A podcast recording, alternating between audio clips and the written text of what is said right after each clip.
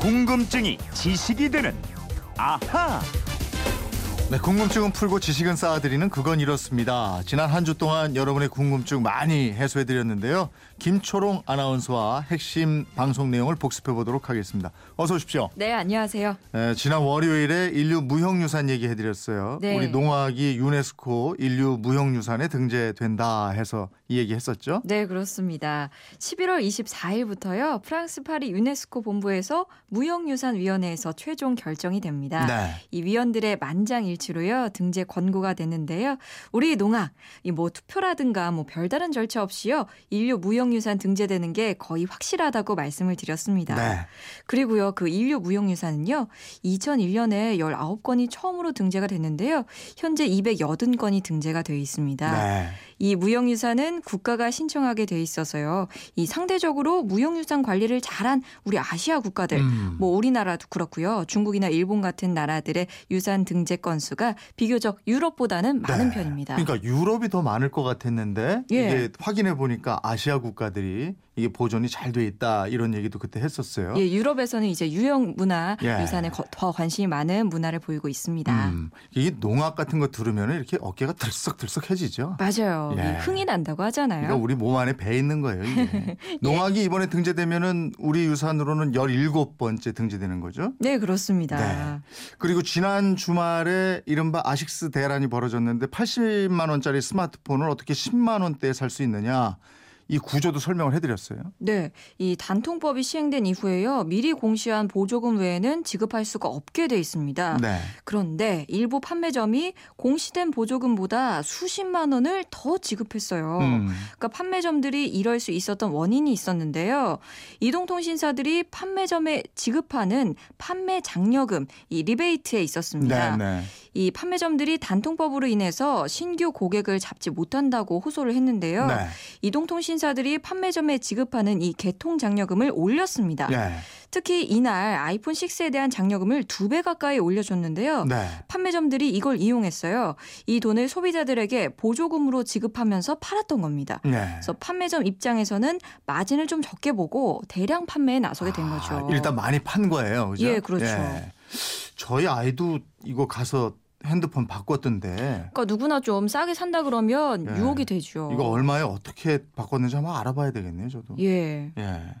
돌아가신 분 예, 고인을 보내드리는 장례식에서 상주하고 문상객들이 검정색 상복 입는데 왜 검정색을 입게 됐는지 이 부분도 알아봤죠? 네, 그렇습니다. 이 상복은요, 시대나 뭐 민족, 종교 이런 거에 따라서 상복의 색깔이랑 형태가 다른데요. 보통은 검정색, 또 흰색, 회색 이런 무채색 계열의 옷을 입습니다. 네. 이 옛날부터 내려오는 우리나라 상례는요, 굴건 제복이라고 해서 음. 이 상주가 거친 삼배로 만든 상복을 입고요. 예. 또 두건 위에 건을 뒀었는데요. 이런 상복이 너무 거추장스럽고 복잡하다고 해서 점점 간소화가 됐어요. 1956년에 표준 의례, 또 1969년에 가정 의례 준칙을 거치면서 간소화가 됐습니다. 예. 이 가정 의례 준칙을 보면요.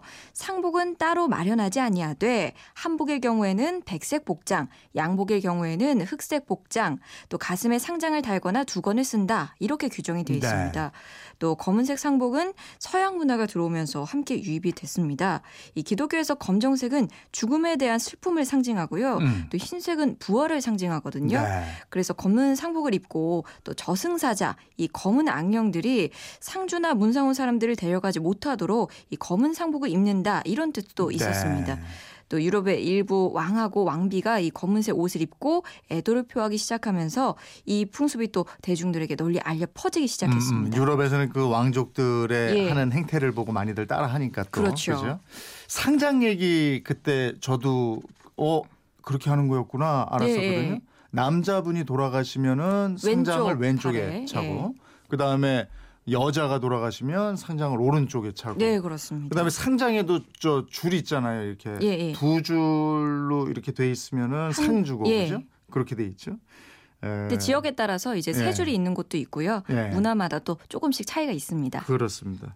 그리고 엊그제 동물들이 얼마나 오래 사는지 평균 수명 이 부분도 알아봤죠. 네, 그렇습니다. 네. 이 개는 보통 12년에서 15년 정도 산다고 보는데요. 네. 더 오래 살 수도 있습니다. 음, 다 음. 대체로 그렇다는 거고요.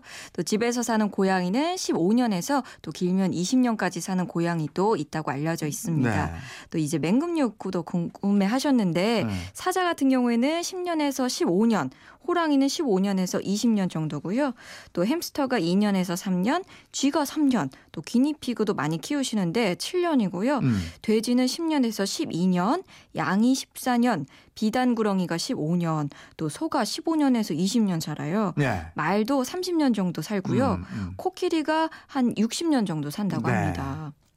그리고 곤충들 수명도 예. 얘기했죠. 이게 또 재밌었어요. 네. 개미 중에서는 일개미가 6개월에서 1년을 살다가 이제 죽게 되는데 여왕개미는 음. 굉장히 많이 살았습니다. 5년 또는 10년 이상을 살고요. 벌도 비슷했어요. 일벌은 음. 1년밖에 못 사는데 네. 여왕벌은 5년 넘게 산다. 예. 로열 젤리를 먹기 때문이다. 네. 이런 설명을 드렸습니다. 그 초식 동물들이 예. 비교적 오래 살고 네. 육식 동물들은 비교적 단명하고 예, 예. 그죠? 사람은 초식하고 육식하고 다 하잖아요. 그러게요. 채소도 많이 먹고 예. 고기도 좀 먹고 예. 그죠? 그래서 사람들은 좀 오래 살고 이러는 건지. 예, 그 연구 결과도 저희가 그때 예. 방송 중에 말씀을 드렸었는데 그리고 요 요걸 예. 통해서 김초롱 아나운서도 개 두 마리를 키우고 있다. 예. 근데 그 개들도 좀 나이가 먹었다. 아, 나이가 많아요. 예. 12살이니까 사람으로 치면 75살입니다. 어. 저보다 몇 배 많아요. 그 감기 때문에 고생한다는 얘기 들었는데 다 나았어요, 그래? 제가 지금 목이 안 좋은 게 간호하다가 아무래도 이게 옮은 건지 그랬군요. 괜찮아졌습니다. 네. 저희 집게는. 아니 그때 예. 저 문자로 많이 올라왔던 것 중에서 열심히 일하는 개미 일개미가 예. 그 가만히 있고 로얄 제리 먹는 그 여왕 개미보다 5년이나 그죠? 1년, 아, 5년 이렇게 되니까 그러니까요. 이건 뭐냐 이런 이런 문자 많았어요. 열심히 버는 네. 사람은 너무 열심히 예. 일할 필요 없는 거 아니냐 이런 청취자 반응이 아, 있었는데 억울한 감이 있죠. 뭐일 하려면 뭐 열심히 해야지 뭐 어떡하겠습니다. 어쨌든 그래 네. 로열 제리를 돈 벌어서 사 먹어야겠어요. 아니 왕으로 안 태어났는데 어떡하겠냐. 근데 우리 사람으로 치면 로열 젤리 뭐가 있을까요? 네, 김철호 아, 아나운서였습니다. 고맙습니다. 예, 고맙습니다.